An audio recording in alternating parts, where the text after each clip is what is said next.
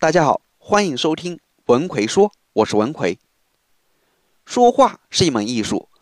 古希腊哲学家德莫利克特说：“要使人信服，一句言语常常比黄金更有效。”可见，语言的力量有时候是胜过黄金的。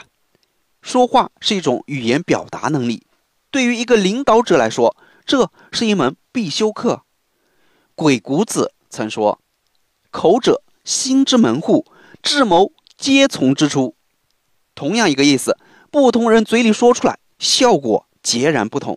这就是语言表达的差距。为什么有些领导没有威信？很可能就是因为不会说话。那么，情商高的领导都是如何说话的呢？一、批评的话委婉的说。记住，谁都不喜欢被批评，即使是自己真的做错了。所以，当发现员工做错事时，批评尽量委婉些。比如，员工上班迟到了，你可以说：“今天怎么这么晚？昨天晚上没睡好吗？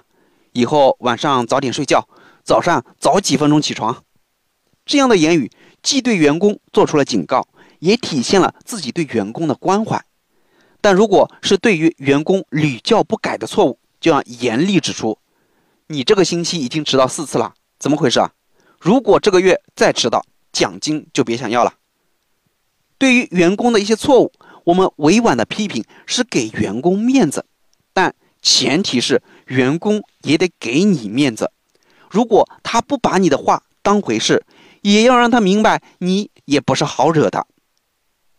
二，表扬的话公开的说，谁都喜欢被表扬，所以表扬的话尽可能的让更多人听到。一来，被表扬的人心里会更高兴；二来，可以以此来激励其他人学习。比如，在开工作总结会议时说，小李在处理消费者投诉的这件事上表现的很不错，积极主动，有理有据。使坏事变成了好事，做得很好。现在提出表扬，希望大家能多多向小李学习。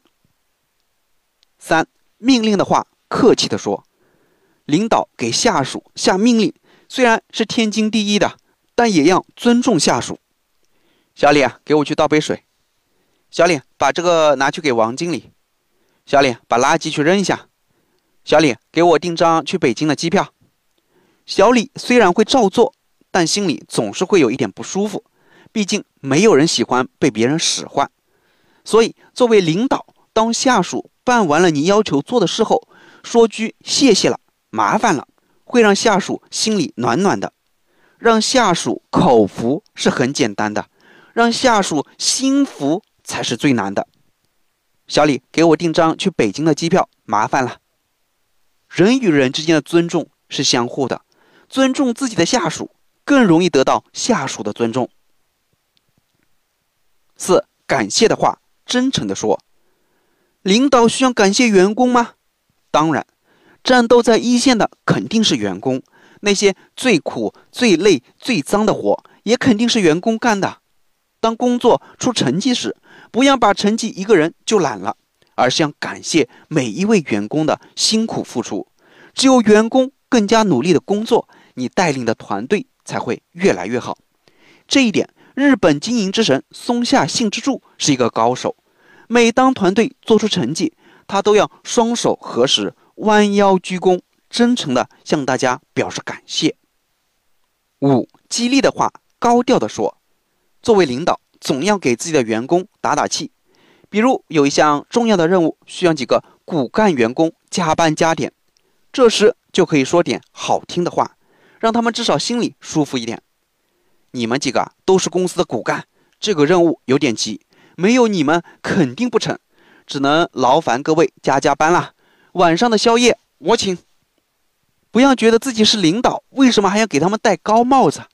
你给他们戴高帽只是动动嘴皮子的事，但他们却要放弃和家人一起休闲娱乐的时间，老老实实在那加班干活。所以说几句好听的话。你也不吃亏。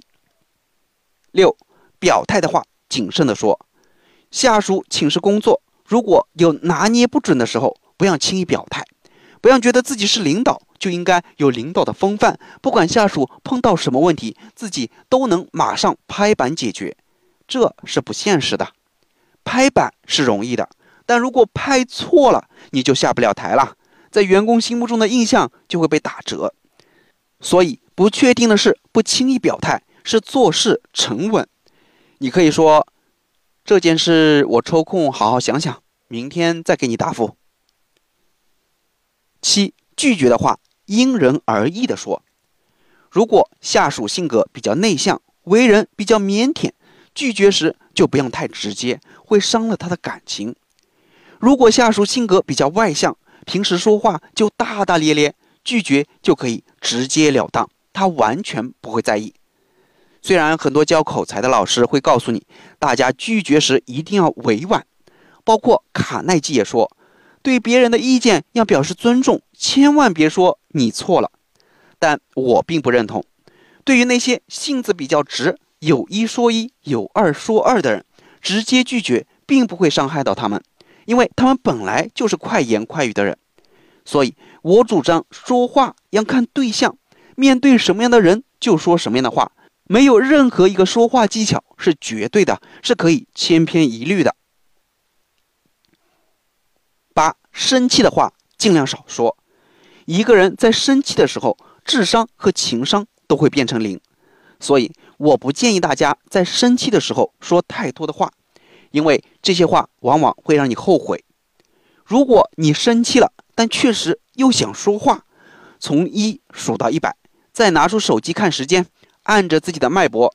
如果一分钟超过九十次，那就再从一数到一百，直至脉搏每分钟九十次以下。冲动是人类最大的魔鬼，人一生中大多数的错误。都是在冲动的时候犯下的，所以当你发现你很生气的时候，最好的办法就是不说话，不做任何决定，等自己心平气和的时候再来表态。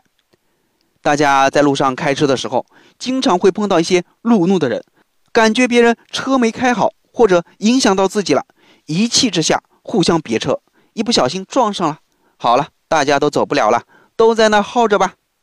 还有那些下车打架的，打完架被派出所拘留的，没有一个不后悔的。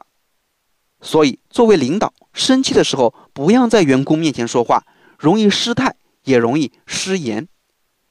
我们在日常的交流过程中，很多不经意或者说是习惯性的口头禅，其实也很有可能是一种语言暴力。